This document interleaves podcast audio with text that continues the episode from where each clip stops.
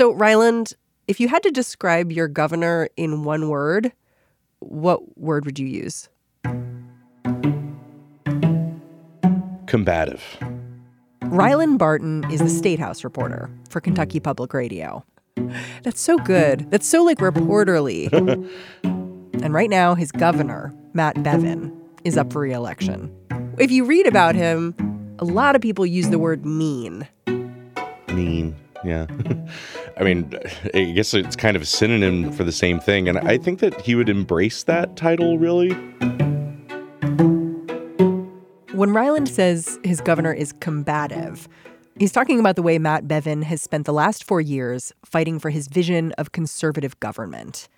When teachers flooded the Capitol building last year to protest changes to their pensions, Bevin said they had a thug mentality. Yeah, but Bevin's suggesting that he needs to knock teachers out in order for their own goods. And it's funny because I think the Democratic response to it today in a statement was every time he opens his mouth, he can't help it. It's a disaster. Yes. Like literally, that's what they said. And it is. It is He- a disaster. He is a perfect. He's refused to talk to reporters, claiming that they're claiming that they like actually work for his uh, his opponents. Uh, there was this one time where he called me an embarrassment to the Commonwealth and my profession, and you know it rattles around my brain from time to time. But you know, I think it's more of a red badge of courage than anything.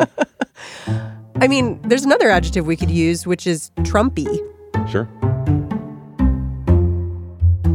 I think, you know, there's a contingent of supporters who just really like that about him. They're both salesmen. Uh, they they both can really captivate a room. Uh, you know, they are. I think they both really think of themselves as the smartest guy in the room. It's funny you said there, you know, he thinks people like this combative style. I guess he's about to find out Right. if that's true. Yeah, I and lots of other political watchers in Kentucky are really eager to see what happens in this election. This Kentucky governor's race, political operatives have been keeping an eye on it, looking for early indicators. Will Governor Bevin show what lies ahead for President Trump? But on the ground, Ryland sees this race a little differently. Today on the show, we're going to talk about what Kentucky can and can't tell us about the national mood. I'm Mary Harris. You're listening to What Next? Stick with us.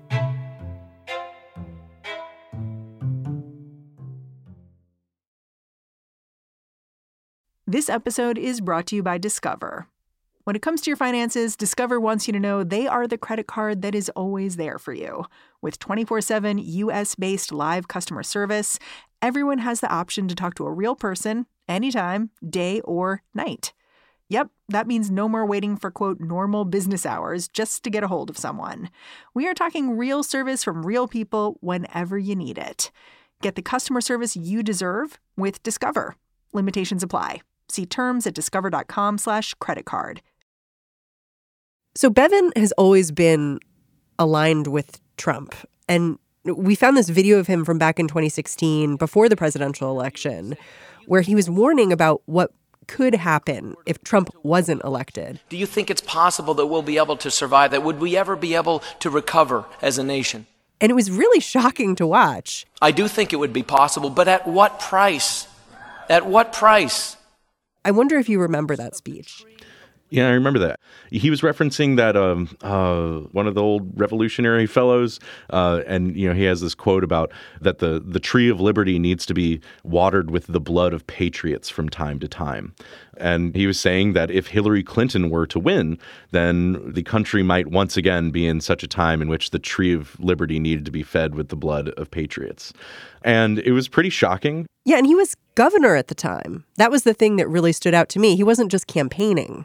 Right. He's been known to stoke the flames. It's something he's done a lot.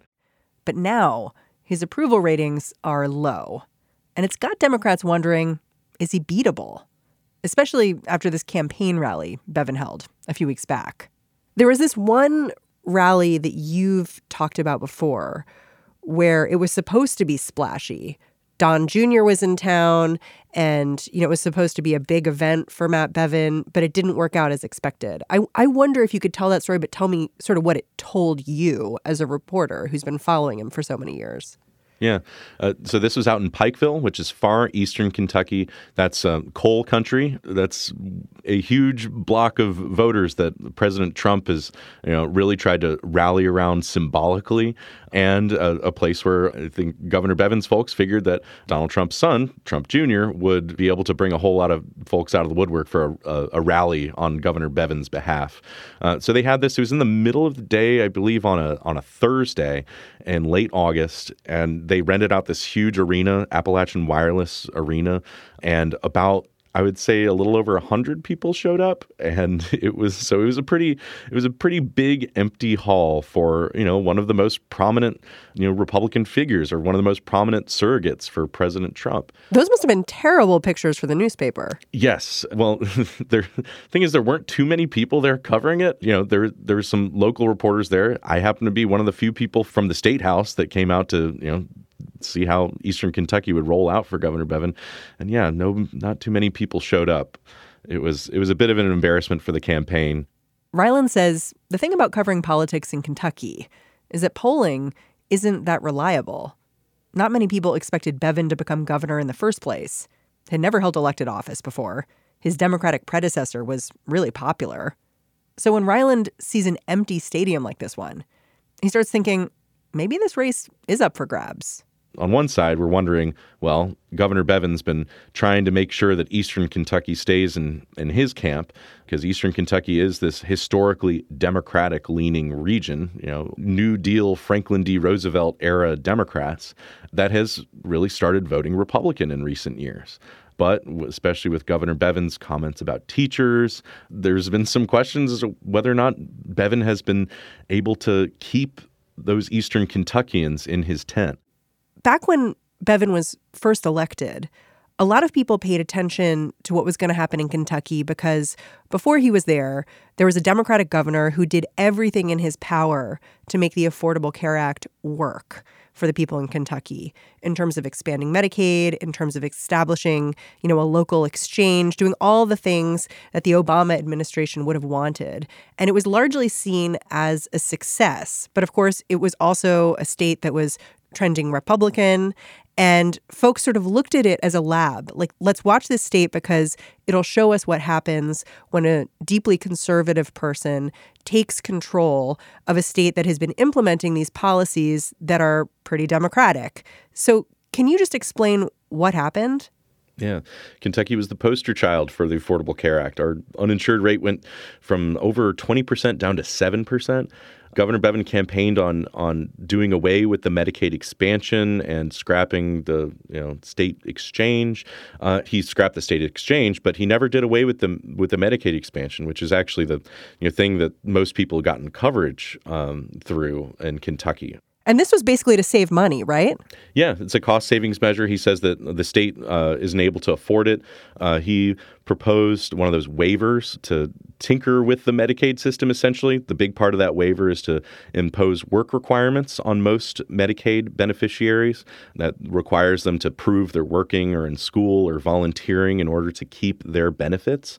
That's been locked up in federal court for the last couple of years. So it hasn't been implemented. We still have the Medicaid expansion. Well, the interesting thing to me is is that my understanding is that he could get rid of the Medicaid expansion with the stroke of a pen, but he has not.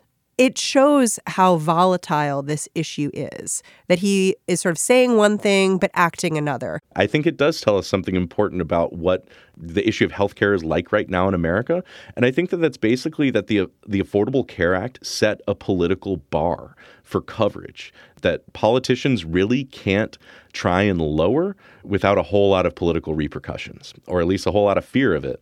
I think we saw the same thing in 2017 with the attempt to uh, repeal and replace Obamacare.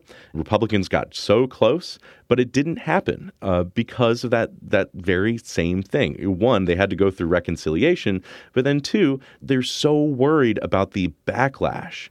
But that backlash, Ryland says he's not seeing it because a lot of the benefits are still there for now.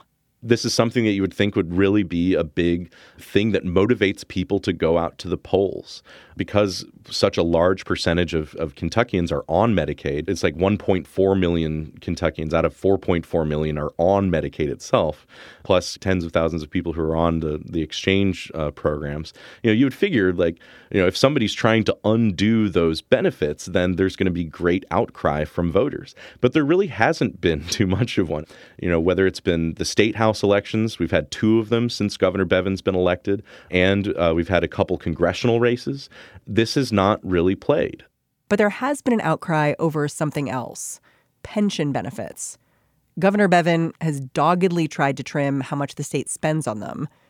But those pensions impact teachers who have staged sickouts and made regular appearances at the Kentucky General Assembly. So teachers, you know, they came out in mass. Thousands of teachers have shown up on weekdays in the middle of the school year to protest uh, some of these bills that have been taken up in the legislature. It, it's pretty remarkable. It's hard to it's hard to walk, walk around the Capitol. Uh, it's hard to park. It's hard to you know, and it's just loud the whole time. But it's you know it's fascinating to watch. Public pensions are under attack. What do we do? We get very little. Our pension is our nest egg. We don't get Social Security. We don't get paid a lot, but we get a pension. And when they mess with your pension, they're messing with the livelihoods of teachers everywhere. And, so and Governor Bevin, he has not appreciated any of this. The governor railed against this. He called the teachers thugs. He c- compared them to drowning victims, saying you need to hit them over the head and drag them to shore because they don't know what's best for them. And he's been unabashed about it. He has not apologized and he's just kind of doubled down on it. And teachers have just only gotten angrier and angrier. And so, again, this is kind of the big question whether or not the things uh, Bevin has done and how he's talked, whether that's something that will flip people, that will get people to start voting Democrat in some of those rural parts of the state. So, Governor Bevin has been talking about all these conservative talking points. But it sounds like he's run into a lot of opposition from voters and roadblocks. And I wonder how his opponent right now, the Democrat, Andy Beshear, is capitalizing on that. So Andy Beshear is the he's the attorney general right now in Kentucky. So it's this unusual relationship of having a Democratic attorney general and a Republican governor. But what it's meant is that the, Andy Beshear has just sued the governor throughout their administrations. It's I think it's something like 12 lawsuits. If the Democratic candidate for governor has a bunch of lawsuits against the Republican candidate for governor, it sounds kind of personal. Yeah, it's been personal in some ways since the very beginning.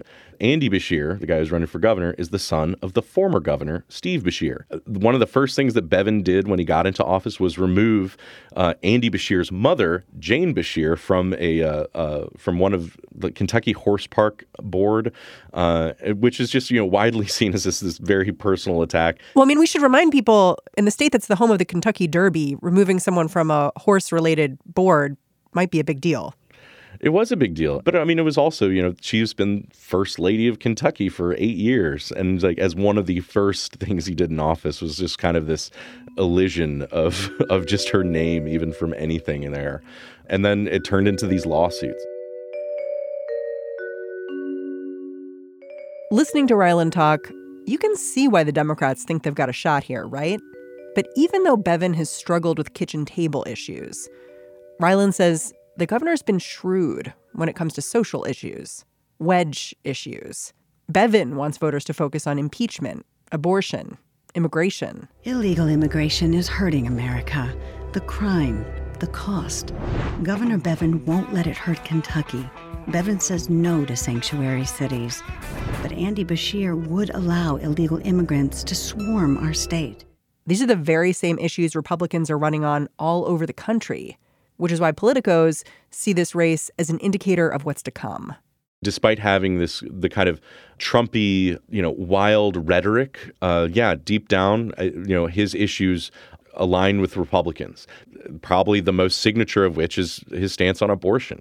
Kentucky was moving backwards with liberal pro abortion candidates gaining strength. Then we elected Christian conservative political outsider Matt Bevin as governor. He's a father of nine kids, four of them adopted.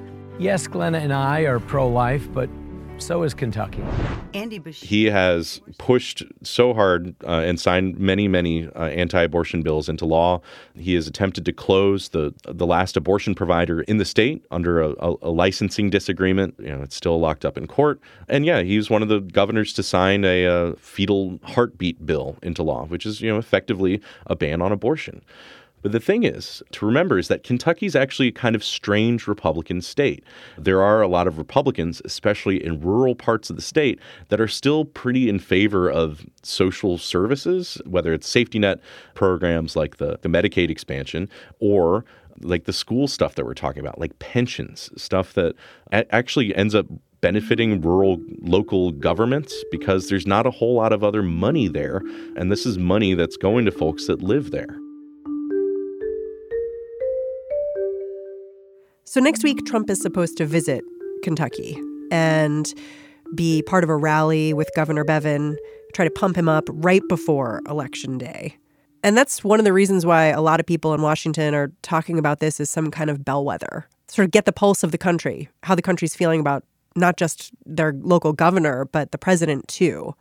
I wonder what you would tell those folks who are looking at this race. Would you tell them, eh, this is too local, don't look at it like that? Or would you say, nah, pay attention here? I don't know. I think that that's, you know, Kentucky is just one state. It has its own particular uh, uh, strange things going on in its race that aren't totally tied to the president. And the oh, huge other factor is just how, you know, how low our voter turnout is in these elections. Last time around, it was 30 percent uh, who showed up to vote for governor in 2015 and yeah, it's a state race. It's and it's kind of focused on state issues. Granted, the governor wants it to be he wants it to be a referendum on Donald Trump because Donald Trump is so popular in Kentucky. That's a really good point that making this a referendum on Trump benefits Bevin in the end because it makes Trump come down there, do a rally, puts the pressure on the Democrats real hardcore to turn something out. Yeah.